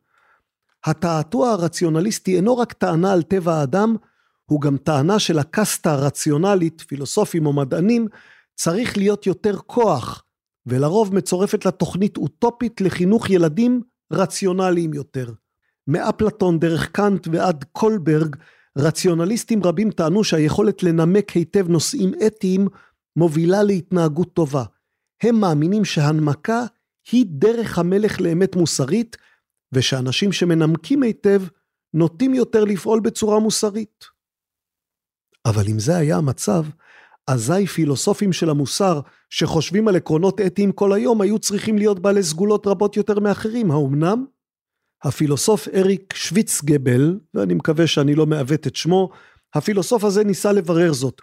הוא השתמש בסקרים ובשיטות סמויות כדי למדוד באיזו תדירות פילוסופים של המוסר תורמים לצדקה, מצביעים, מתקשרים לאימא, תורמים דם או איברים, מנקים אחרי עצמם בכנסי פילוסופים ומגיבים למיילים שכביכול הגיעו מסטודנטים. הפילוסופים של המוסר, כך התברר, לא טובים יותר מפילוסופים אחרים או מפרופסורים בתחומים אחרים באף אחד מהקריטריונים האלה. שוויצגבל אפילו חיפש, ושוב אני מתנצל אם אני משבש את שמו, הוא אפילו חיפש את רשימות הספרים החסרים בעשרות ספריות, ומצא שספרים אקדמיים בנושא אתיקה, שככל הנראה שואלים אותם בעיקר אתיקנים, נוטים להיגנב או פשוט לא לחזור יותר בספרים בתחומי פילוסופיה אחרים. במילים אחרות, נראה שהמומחיות בהנמקה מוסרית לא משפרת התנהגות מוסרית ועלולה אפילו להחמיר אותה. אולי על ידי הפיכת הרוכב למיומן יותר בהצדקה בדיעבד. שוויצגבל לא מצא מדד אחד, אפילו לא אחד, שלפי פילוסופים של המוסר מתנהגים טוב יותר מפילוסופים אחרים. כל מי שמעריך את האמת צריך להפסיק לסגוד לתבונה, כך ג'ונתן הייד. כולנו צריכים להסתכל על הראיות במבט נוקשה וקר ולראות את ההנמקה כפי שהיא. הוגו מרסיה ודן ספרבר הצרפתים שחוקרים קוגניציה סקרו את ספרות המחקר העצומה על חשיבה מונעת ועל ההטיות והטעויות של החשיבה, הם הגיעו למסקנה שרוב ממצאי המחקר המוזרים והמדכאים הגיוניים לחלוטין מרגע שמבינים כי ההנמקה התפתחה לא כדי לעזור לנו למצוא אמת, אלא כדי לעזור לנו לעסוק בוויכוחים, בשכנועים ובמניפולציות בהקשר של דיונים עם אחרים. כפי שהם מנסחים זאת, מתווכחים מיומנים לא מחפשים את האמת, אלא טיעונים שתומכים בדעותיהם. זה מסביר מדוע הטיית האישור כה חזקה וכה בלתי ניתנת להכחדה. כמה קשה יכול להיות ללמד תלמידים להסתכל על דברים מהצד השני, לחפש ראיות נגד השקפתם המועדפת. למעשה זה קשה מאוד, ואיש עדיין לא מצא דרך לעשות זאת. זה קשה כי הטיית האישור היא פיצ'ר מובנה של מוח טיעוני, ולא באג שניתן להסיר ממוח אפלטוני.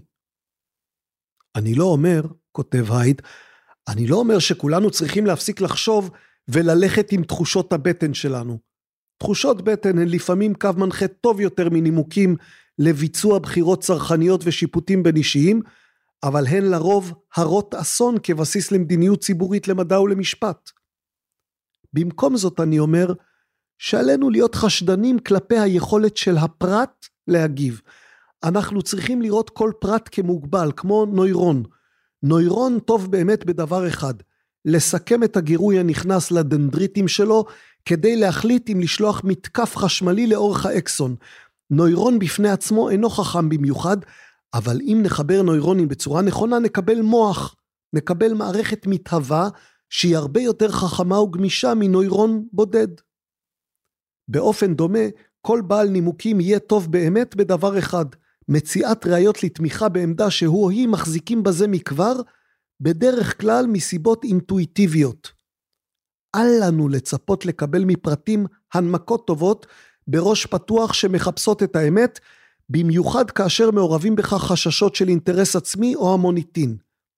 אבל אם נכנס פרטים באופן הנכון, שבו חלק מהפרטים יכולים להשתמש בכוחות ההנמקה שלהם כדי להפריך טענות של אחרים, וכל הפרטים מרגישים קשר משותף מסוים או גורל משותף שמאפשרים להם אינטראקציה מתורבתת, נוכל ליצור קבוצה שתפיק בסופו של דבר הנמקה טובה כנכס מתפתח של המערכת החברתית.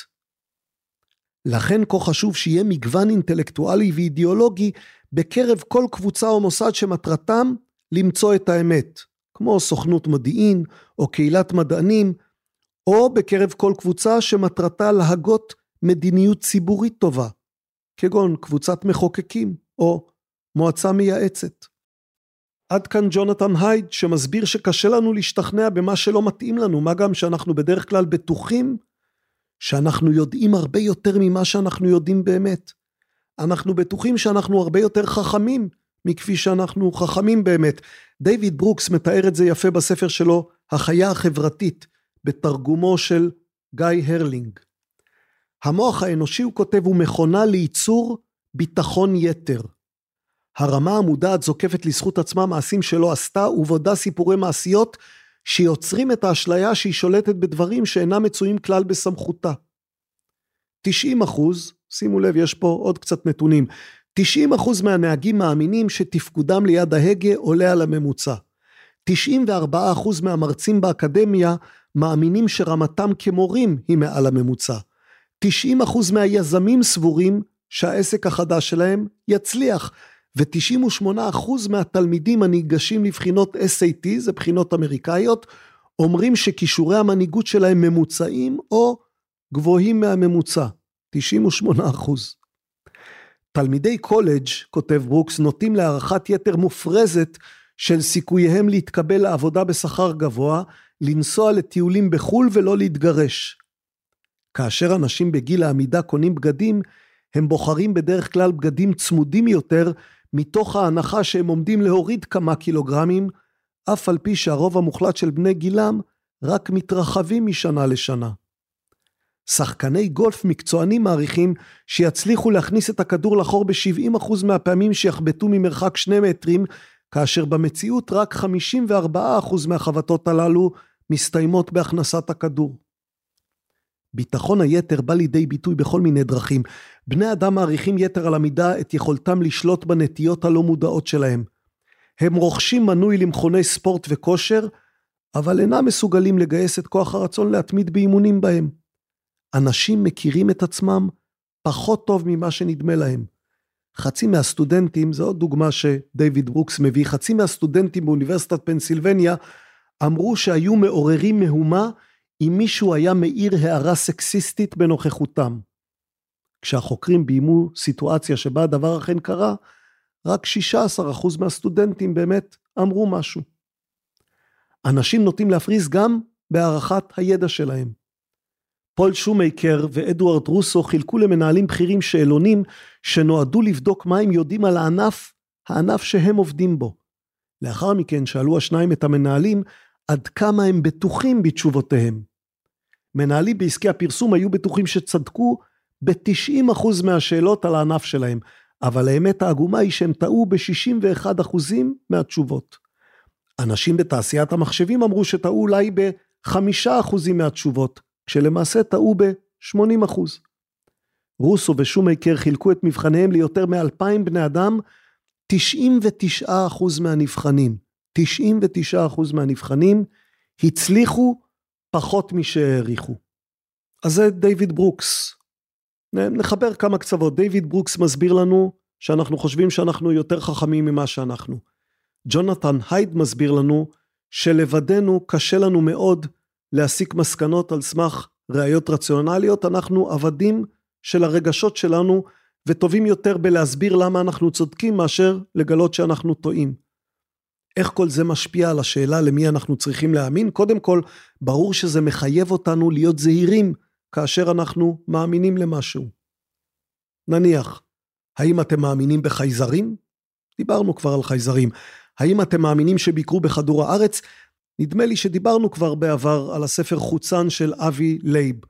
הוא פרופסור אמריקאי ישראלי מהרווארד, איש חשוב בתחומו שעושה הרבה רעש כבר כמה שנים, משום שהוא טוען, הוא מניח, ולהערכתו הוא גם מצליח להוכיח, שחוצנים אכן הסתובבו במערכת השמש שלנו ואפילו בכדור הארץ.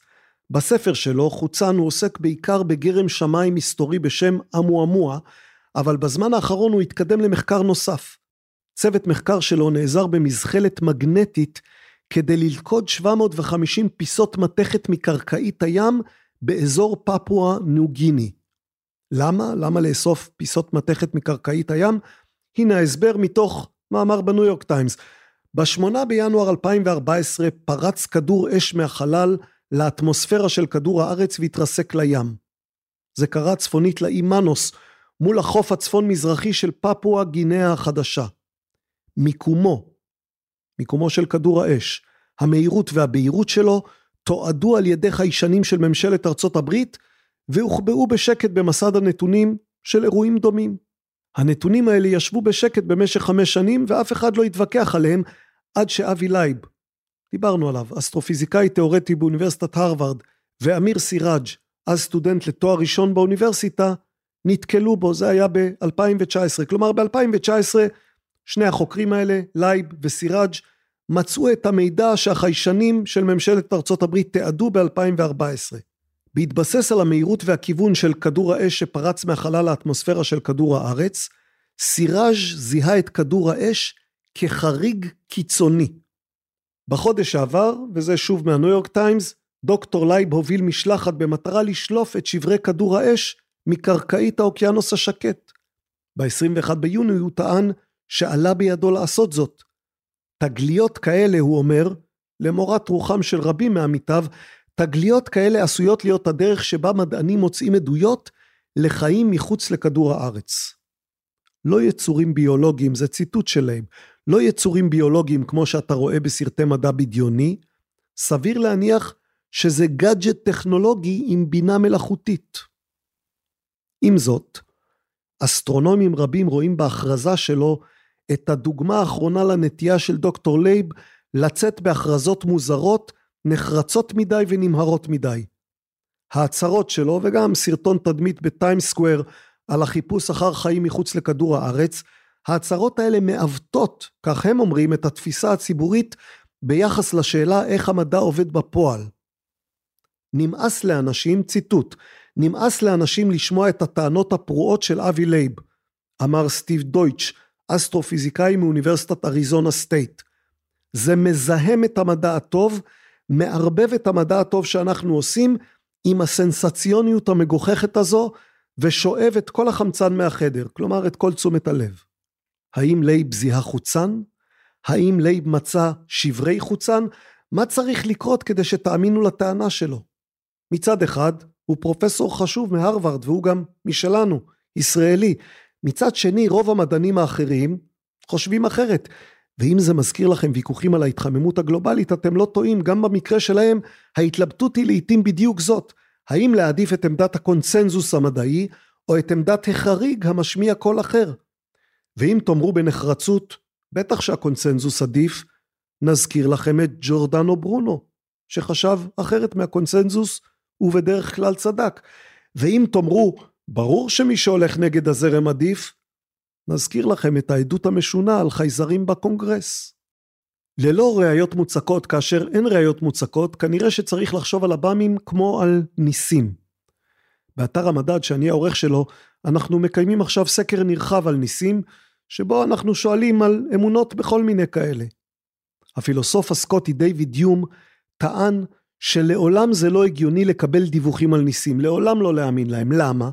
משום שאין עדות מספיקה כדי לבסס נס, אלא אם כן העדות תהיה עד כדי כך מוחצת, שהטענה שהיא לא נכונה, תהיה עוד יותר מדהימה מהטענה שהיא כן נכונה. שווה לחשוב על המשפט הזה. ניתן דוגמה, שווה לחשוב עליו כשמתלבטים עם אליהו, אליהו הנביא שלנו כן או לא עלה בסערה השמיימה. נניח שפגשתם חמישה אנשים וכולם טענו שהם ראו את אליהו עולה בסערה השמיימה במו עיניהם. זה לא קרה כמובן כי רק הנביא אלישע ראה אותו, אבל נניח שפגשתם חמישה כאלה. מה יהיה יותר בלתי סביר? להאמין להם או לא להאמין להם? או נניח שפגשתם טייס שטען שראה חללית. חללית של עב"מים, לא חללית של אה, אילון מאסק. מה יהיה יותר בלתי סביר, להאמין לטייס הזה או לא להאמין לו? כדי שדיווח על נס, כמו אליהו עולה בסערה השמיימה, או דיווח על חללית, יהיה דיווח לא נכון, לא אמת, כדי להניח שהוא לא אמת, כל מה שאנחנו צריכים להניח זה שבני אדם טעו או שיקרו, ואנחנו יודעים שבני אדם טועים ומשקרים כל הזמן. אבל כדי להאמין שדיווח על נס או דיווח על חללית יהיה דיווח נכון, דיווח שמבטא מציאות, אנחנו נצטרך להניח שחוקי הטבע הופרו, זה במקרה של נס, או שדווקא היום ודווקא לטייס הזה ודווקא בלי שאף אחד אחר ראה, דווקא היום מישהו באמת ראה חללית, או את המפלצת מאגם לוכנס. כמובן, יש, יש הבדל בין ניסים לבין חלליות. ניסים, האמונה בניסים נסמכת על אמונה דתית, שמלכתחילה היחסים שלה עם הרציונליות הם יחסים מורכבים. היא לא תמיד מחפשת להתווכח עם טיעונים רציונליים, היא קיימת במישור אחר, האמונה הדתית. אבל עב"מים הם לא תופעה על-טבעית, כך שהטיעון של יום מתאים לטענות שהועלו בקונגרס. הוא עצמו, יום עצמו, כתב על הלהיטות של בני אדם להאמין לדיווחים מופלאים של מטיילים על מפלצות, מפלצות ים או מפלצות יבשה, על הרפתקאות נפלאות, על יצורים מוזרים, כך שהוא, יום, בוודאי היה שואל מה סביר יותר, שציוויליזציה של עב"מים משונים שלחה חללית למרחק של מיליוני שנות אור כדי לרחף דווקא מעל בסיס של הצבא האמריקאי, או האפשרות השנייה, שיש איזה טייס שפירש לא נכון את מה שראה על המסך, או אולי יש איזה מכשיר טכני או חיישן מקולקל שזיהה תופעה לא נכונה, או שאולי לממשלה יש טכנולוגיית טיסה מתקדמת שהיא שומרת בסוד, ובגללה הטייס התבלבל. קחו את השיטה של בייס, שיטת ההסתברות של בייס, חברו אותה לטענות שנשמעו לקונגרס, אלא אם אתם מאמינים מראש בסבירות גבוהה מאוד מאוד בכך שחייזרים מבקרים דרך קבע בכדור הארץ, אלא אם אתם מאמינים מראש בסבירות גבוהה בדבר הזה, קשה לראות איך הנוסחה של בייס תספק לכם תשובה שתגביר את האמון שלכם בעדויות שנשמעו לאחרונה בעניין הזה. ושלא תחשבו שוויכוחים מהסוג הזה הם רק תיאוריה רחוקה שלא משפיעה עליכם. משפיעה בהחלט. השאלה למי מאמינים משפיעה על כולנו. רוצים דוגמה? רוצים דוגמה של, של הכאן והעכשיו הישראלי? הנה אחת. כמה באמת החרדים בישראל עניים? אקריא קטע מספר של נחמיה שטרסלר, ספר שנקרא ושלא יעבדו עליכם. כלומר, הוא רוצה שתאמינו לו, לשטרסלר, ולא לאחרים. אבל הרי גם האחרים רוצים שתאמינו להם, ולא לשטרסלר. איך תבחרו? לא יודע איך תבחרו. אבל הנה מה שכתב, הנתונים, הנתונים מתוך הספר כבר לא לגמרי מעודכנים, כי עבר כמעט עשור שנים מאז שהספר נכתב, אבל העיקרון דומה. מה מחירה, שואל שטרסלר, מה מחירה של מצה שנאפתה בבני ברק כמה שעות לפני כניסת ליל הסדר?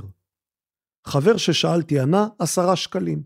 שני הפליג והימר, שלושים שקלים, אבל שניהם היו רחוקים מאוד מהאמת. מדובר במצת מצווה שנאפית בצהרי היום שבו חל ליל הסדר. ומדוע חשוב כל כך לאכול דווקא אותה? כי גם אבותינו שנדדו במדבר לא הכינו את המצות יום לפני, הן הכינו אותן רק באותו היום ממש. וכמו שאמר לי אברך מבני ברק שפגשתי בתור במאפייה, המצה הזאת היא הפרפיום דה לה פרפיום. זה ציטוט, ציטוט שמביא שטרסלר. את מצות המצווה עושים מקמח שמור ובתהליך ידני, בתחילה מערבבים את הקמח עם המים בכמויות מדויקות, ויוצרים בצק, אחר כך לשים אותו, מעבירים אותו, מרדדים אותו, ומוסרים את הבצק לרדלר שעושה בו שורות של חורים בעזרת מכבש יד, אז נוטל השיבר את הבצק, ומכניס אותו לתנור לוהט ל-40 שניות בדיוק, ויש מצת מצווה. טוב, מספיק מתחתי אתכם. מכירה של מצת מצווה אחת כזאת, אמרתי כבר, הנתונים הם לא בהכרח מעודכנים, הוא 120 שקלים, 120 שקלים למצה אחת, והן נמכרות בחבילות של שלוש מצות, כלומר, 360 שקלים לחבילה. תודו שהופתעתם. ועכשיו תעלומה. איך יכול אברך מבני ברק, שחי בעוני מרוד, שיש לו בקושי כסף לקנות אוכל למשפחתו של שמונת הילדים, איך הוא יכול להרשות לעצמו שלוש מצות קטנות ועגולות ב-360 שקל? תעלומה זו מנקרת במוחי בכל פעם שמתפרסמים נתוני העוני. מדובר בנתונים קשים, כמעט הכי גרועים במערב. ב-2012 עמדה תכולת העוני על 19.4 מכלל המשפחות, 19.4 אחוז מכלל המשפחות. ופירוש הדבר ש-439 אלף משפחות, שבהן 1.75 מיליון נפשות, חיות מתחת לקו העוני, זה מעציב, זה משפיל, זה דורש טיפול. אבל, שואל שטרסלר, האם מדובר בנתון אמת? למי אנחנו מאמינים? על זה הפרק שלנו. האם אנחנו מאמינים לנתונים האלה? לפני שנענה על השאלה, הנה עוד סיפור קטן על הרפתקה שחווה אברהם בייגה שוחט כאשר שימש שר האוצר בממשלת אהוד ברק. זה קרה בשנת 2000 כאשר שוחט ניסה להטיל מס עיזבון על ירושות גדולות במסגרת רפורמה מקיפה במערכת המס שהכין פרופסור אבי בן בסט מנכ"ל האוצר. העשירים יצאו נגד הרפורמה מנימוקים ברורים, טוב זה לא מפתיע, היו גם לא מעט חברי כנסת ליברליים שהתנגדו ליוזמה, גם זה הגיוני. אבל ההפתעה הגיעה מכיוון חברי הכנסת החרדים מיהדות התורה, שביקשו פגישה דחופה עם שוחט ובה הודיעו לו שהם מתכוונים להצביע נגד, נגד מס העיזבון. בייגה היה המום. מה הבעיה שלכם? הוא שאל. הרי אתם חברתיים, ומדובר במס שמוטל על עשירים, על עיזבון שמעל 4 מיליון שקלים, ואתם בקושי גומרים את החודש. הח"כים החרדים לא ממש התרגשו, הם הביטו בבייגה ואמרו, אתה יודע שאצלנו נהוג שההורים משני הצדדים קונים יחד דירה לכל זוג צעיר שמתחתן? מה דירה? מה זוג צעיר? הזדעק בייגה. הרי יש לכם שמונה ילדים וזה לא ייתכן, מאין הכסף? במופלא ממך אל תדרוש. ענו לו הח"כים והפליגו לדרכם. מס העיזבון אפילו לא עלה להצבעה בכנסת. לבייגה לא היה סיכוי להשיג רוב. אז אולי הנתונים של הלשכה המרכזית לסטטיסטיקה, אולי המספרים על עוני קשה בקרב חרדים וערבים אינם משקפים את המצב האמיתי? הרי מדובר בנתונים שנאספים בעזרת סקרים ושאלונים, ומי אומר שהסוקרים מקבלים תשובות אמת? הנתון המרכזי אומר ש-53% מהערבים ו-58% מהחרדים נמצאים מתחת לקו העוני. כל כך הרבה? יותר ממחצית הציבור? זה נשמע, כותב שטרסלר, זה נשמע קצת לא הגיוני. אם זה היה נכון, היינו צריכים לראות את העוני ממש בעיניים כאשר אנחנו מבקרים בבני ברק או בטירה. היינו צריכים לראות את העוני בלבוש, בחנויות, בשווקים, בכלי הרכב ובמצב הרוח. אבל בשטח אנחנו רואים מציאות אחרת לגמרי, שלא מסתדרת עם נתוני עוני בהיקף כזה, גם אם מדובר בעוני יחסי ולא מוחלט. הנגיד לשעבר, נגיד בנק ישראל, הוא מתכוון פרופסור סטנלי פישר, אמר יותר מפעם אחת שהוא מטיל ספק במהימנות נתוני העוני בקרב שתי אוכלוסיות אלה, חרדים וערבים. אז יכול להיות, יכול להיות שיש בעיה עם הנתונים? נעצור עם שטרסלר כאן, ונאמר שבכל מה שקשור לחרדים בישראל, הרבה מאוד עובדות שנויות במחלוקת. הרבה ישראלים לא מאמינים למה שאומרים ישראלים אחרים, ישראלים שלכאורה מצטיידים בעובדות. מי לא מאמינים ולמי הם לא מאמינים? לדוגמה, החרדים לא מאמינים. בשנתיים האחרונות עשיתי כמה וכמה סקרים שבהם בדקתי אמונות של חרדים. עשיתי את הסקרים האלה עם פרופסור קמיל פוקס. בין השאר שאלתי אותם על תרומת המגזר החרדי לכלכלה הישראלית. בואו תשמעו כמה נתונים. ב-2022 וב-2023 עשינו את אותו סקר, סקר בקרב חרדים, ושאלנו בין השאר על התרומה של חרדים לכלכלה הישראלית, האם הם תורמים כמו כולם, יותר מכולם, פחות מכולם, או כמעט בכלל לא וצריך לתקן את זה. מה אתם חושבים שרוב החרדים אמרו? רוב החרדים אמרו שהחרדים תורמים לכלכלה הישראלית יותר מרוב המגזרים האחרים, או לפחות כמו רוב המגזרים האחרים. הנתון האמיתי שהם תורמים פחות ממגזרים אחרים, לנתון הזה הם פשוט לא מסכימים. ואני מזכיר, המטרה שלי היא לא להתווכח עם חרדים על העובדות, המטרה שלי היא להראות שאין עובדות. כלומר, יש עובדות, להערכתי החרדים טועים. כי אני מאמין למשרד האוצר, אני מאמין לבנק ישראל, אני מאמין לעשרות דוחות שיצאו בנושא הזה, אבל החרדים לא מאמינים להם. העובדות אינן מוסכמות. יש מי שאומר כדור הארץ עגול, ויש מי שאומר כדור הארץ שטוח, או במקרה הזה, החרדים תורמים לכלכלה הישראלית בדיוק כמו כולם. וצריך לומר, לא כל החרדים מאמינים לטענה השגויה הזאת. הנה קטע מתוך האתר החרדי צריך עיון, זה קטע מעניין כי הוא מנסה להסביר לחרדים עצמם מה האמת. כותב חרדי מנסה להסביר לחבריו החרדים מה האמת, והוא עושה זאת כאשר הוא מתאר הופעה של נגיד בנק ישראל בכנס שרוב משתתפיו היו חרדים. נגיד בנק ישראל הציג את הנתונים הבאים, זה כבר מתוך המאמר בצריך עיון, אתר האינטרנט צריך עיון, שווה לעיין בו, זה אתר אינטרנט מעניין. משק בית יהודי לא חרדי משלם בחודש מיסים ישירים בסך של 4,371 שקל בממוצע, לעומת 1,517 שמשלם משק בית חרדי ו-1,587 שקל שמשלם משק בית ערבי. לפי חישוב גידול האוכלוסייה הצפוי, אם בשנת 2018 החרדים היו 7% ממשקי הבית בישראל, ב-2065 הם יהיו 23% ממשקי הבית בישראל.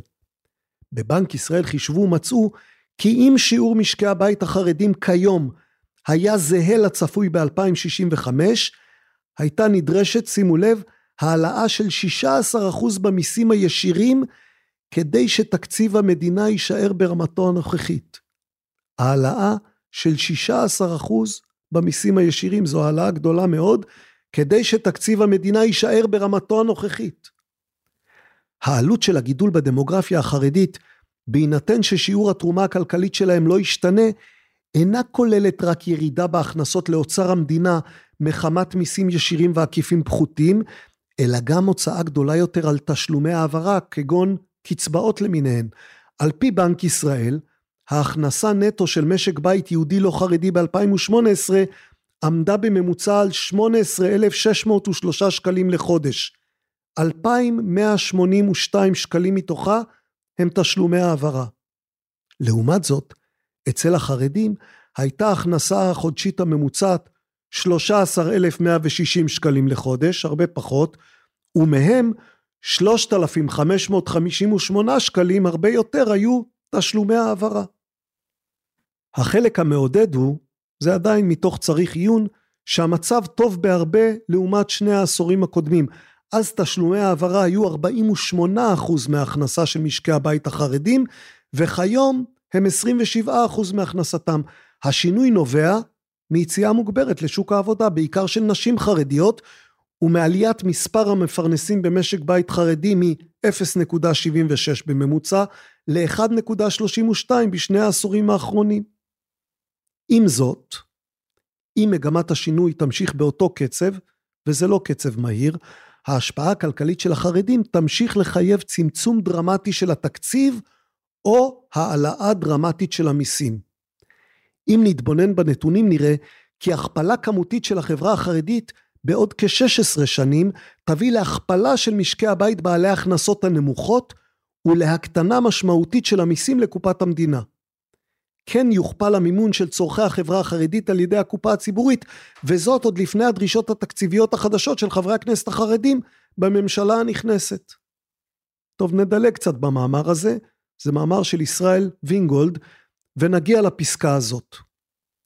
ואם כבר מדברים על טענות פופוליסטיות, ואמרנו, אנחנו בעידן פופוליסטי, אם כבר מדברים על טענות פופוליסטיות, טענה נוספת שחשוב להסיר אחת ולתמיד מהשולחן, היא שההפרשים בין התרומה הישירה ממיסים של החברה החרדית לזאת של החברה הכללית, מתגמדים על ידי המיסים העקיפים שמשלמים החרדים במע"מ. כן, יש טענה כזאת. כיוון שיש לחרדים משפחות גדולות הם צורכים יותר, ולכן הם משלמים יותר מיסים עקיפים. זו, כותב ישראל וינגולד, זו טענה מטופשת כל כך, שאין באמת צורך להפריך אותה, אך למרבה הצער היא נשמעת שוב ושוב. ההפרחה של טענה זו פשוטה מאין כמוה. מי שמרוויח פחות, מוציא פחות וחוסך פחות. החברה החרדית מרוויחה פחות, ולכן כוח הקנייה וההשקעה שלה נמוך בהרבה. עד כאן ישראל וינגולד. מי שמרוויח פחות מוציא פחות, זה נכון. אבל האם החרדים מרוויחים פחות? נגיד בנק ישראל יאמר לכם שכן. נחמיה שטרסלר, הוא הציג תמונה קצת יותר מורכבת, כלומר, יש כאן מורכבות על מורכבות. אם שטרסלר צודק, אז אולי החרדים לא מרוויחים הרבה פחות. מצד שני, הוא טוען שיש כלכלה שחורה, כך שהמדינה לא מרוויחה מזה. מצד שלישי, אם הבעיה היא לא רווח נמוך, אלא דיווח נמוך לרשויות המס, לא צריך לשכנע חרדים לצאת לעבודה, צריך לשכנע אותם לפקח טוב יותר על ההכנסות שלהם, או לשכנע את המדינה לפקח טוב יותר על ההכנסות שלהם.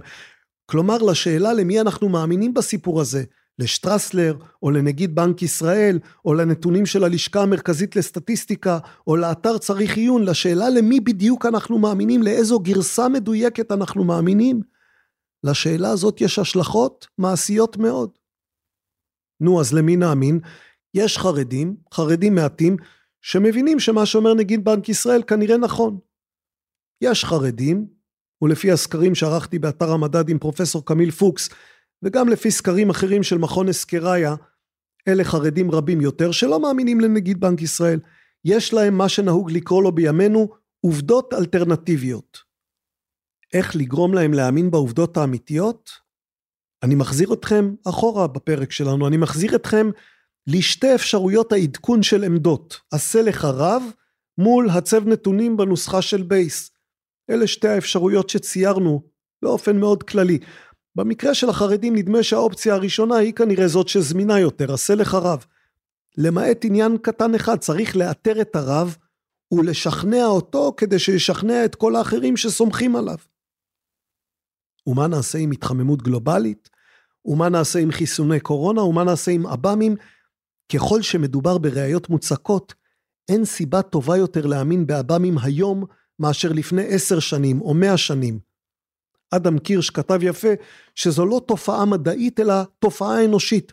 העב"מים הם סיפור או רעיון שבו אנו משתמשים כדי להסביר את היקום לעצמנו. הצורך שלנו לאכלס את העולם, לחשוב על העולם כמקום שבו יש אינטליגנציה נוספת על שלנו, אינטליגנציה לא אנושית, כלומר לא רק בני אדם הם חכמים, יש עוד סוגי מוחות בעולם, הצורך הזה הוא עתיק וראשוני הרבה יותר מהמדע המודרני. רק במאות השנים האחרונות התחלנו לחשוב על עצמנו בני האדם כאילו אנחנו המין החכם היחיד על כדור הארץ, שלא לדבר על שאר היקום. אבל מיתוסים עתיקים קיבלו כמובן מאליו את האפשרות שאנחנו בני האדם חולקים את כדור הארץ עם עוד יצורים תבוניים כמו נימפות, כמו אלים או חצאי אלים ועוד כל מיני יצורים, מעין עב"מים. כאשר הפגניות, הפגניות של האלילים והנימפות פינתה את מקומה למונותאיזם במערב, גם אז אינטליגנציות לא אנושיות לא נעלמו מחיינו, הם פשוט קיבלו תיאור קצת אחר. גם מונותאיסטים האמינו, ועדיין מאמינים, במלאכים, או בשדים, או בשטן, עוד סוגים של עב"מים. הרעיון שאנחנו מאכלסים יקום שמלא ביצורים אחרים, היה מושרש כל כך עמוק, שכאשר האסטרונומיה המודרנית החלה לראות את היקום כחלל שרובו ריק, זה היה סוג של הלם. במאה ה-17, המתמטיקאי הצרפתי בלז פסקל כתב, החלל הקטן שאני ממלא שנבלע באינסוף המרחבים שאני לא יודע עליהם כלום, ושהם אינם יודעים עליי כלום, כשאני חושב על זה אני מבועת. השקט הנצחי, זה הציטוט, השקט הנצחי של המרחבים האינסופיים האלה מפחיד אותי, סוף ציטוט, בלז פסקל. היום התרגלנו לחיות על כדור בחלל שסביבו הרבה ריק ומעט כוכבים קרובים שספק אם יש עליהם מישהו. אבל הכמיהה למצוא חברים לא נעלמה. הכמיהה למצוא חברים ולצידה הכמיהה, שלא קל לממש, למצוא מישהו או משהו שייתן לנו מושג מה האמת. עוד סיום ומיד נחזור.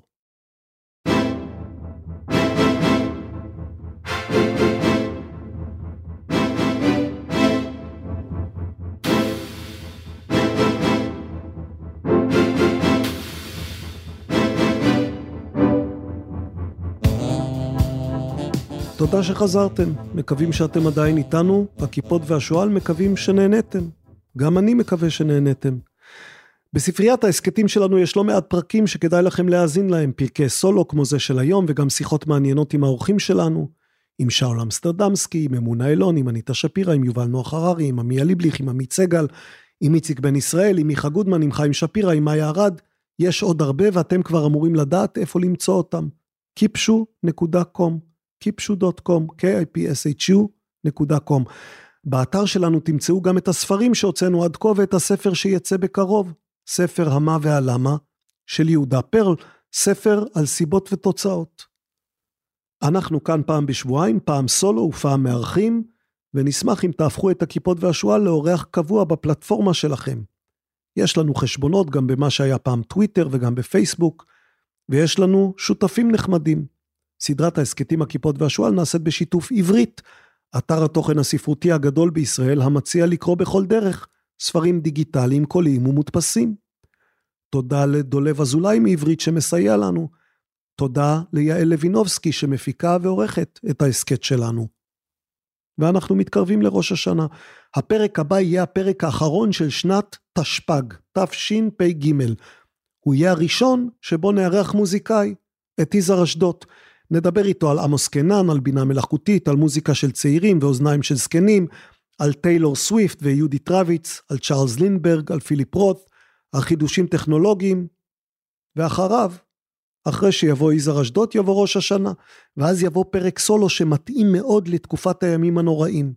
בין ראש השנה ליום כיפור נדבר על אמונות של ישראלים, על גן עדן, על מלאכים, על תפילות, על אלוהים, על השגחה. על חלק מהדברים האלה דיברנו קצת גם היום. נדבר על כל מה שישראלים מאמינים או לא מאמינים לו. בדקתי. את השנה שעברה, תשפ"ב, סיימנו בפרק סולו ופתחנו את השנה שאחריה עם אורחת, זאת הייתה פרופסור מאיה בר הלל. פרק הסולו האחרון של השנה שעברה עסק במוסד המלוכה בגלל מותה של המלכה אליזבת וההכתרה של צ'ארלס. זה היה מסע בין ספרים, רעיונות, מלכים ומלכויות, מסע שהתחיל ברצח, המשיך במוות, ליווה את אליזבת, נזכר בוויקטוריה, התלבט עם הנביא שמואל, התחכם עם המלך שלמה, ציטט את יורם טהרלב, למד מינאי, זה היה מסע של תפוח בדבש, של העידן הוויקטוריאני, של עוגי פלצת, של ימי הרדיו, של הקיסרות הרומית, של ג'יימס השני, של צ'ארלס השלישי, מסע שהתחיל בלוויה ונגמר בראש השנה. גם את הפרק הזה, הפרק הראשון של השנה שעומדת להסתיים, תוכלו למצוא אצלנו באתר. תוכלו למצוא אותו יחד עם עוד 26 פרקים שהקלטנו השנה. 26 פרקים. אנחנו מחויבים לשניים בחודש, אבל יצא קצת יותר. וגם בשנה הבאה אנחנו מקווים יצא קצת יותר. זה תלוי בנו וגם בכם. אנא חזרו והאזינו. אנא הזמינו גם חברות וחברים להצטרף למעגל המצומצם שלנו. אין לנו עניין אגב, אין לנו עניין שזה יהיה מעגל המוני. אין לנו אשליה שזה מעגל שמתאים לכולם. זה מעגל לסקרניות ולסקרנים, וזהו. לשאר יש הסכתים אחרים בשפע. אז עוד שבועיים יזהר אשדות, ובינתיים חודש אלול כבר איתנו, מתאים לסליחות ולרחמים, ואנחנו הרי זקוקים לקצת רחמים. הוי, רוך שלהי אלול, שחר תרוג, חלל צונן צלול, רם לבלי חוק, בסדק אילן חלול רוח ישרוק, זוכרני מעבר הגבול, רע רחוק. זה שיר קצר, שיר שכתב חיים לנסקי, הוא כתב אותו כשהיה במאסר בלנינגרד בשנת 1935. לנסקי אמנם לא התנגד למהפכה ולשלטון הקומוניסטי, אבל הוא נעצר בשנת 1934 משום שפרסם שירה בעברית. הוא המשיך לכתוב שירה בסיביר, אחר כך שוחרר, אחר כך שב לכלא, כנראה שמת משחפת, כנראה שבשנת 1943.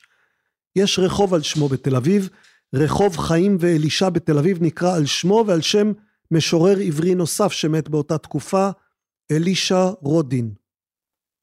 אז זהו, חודש אלול, רוך שלהי אלול, שחר תרוג, חלל צונן צלול, רם לבלי חוק. שיהיה חודש טוב, שיהיה שבוע טוב, שיהיה יום טוב, שיהיה רק טוב. להשתמע.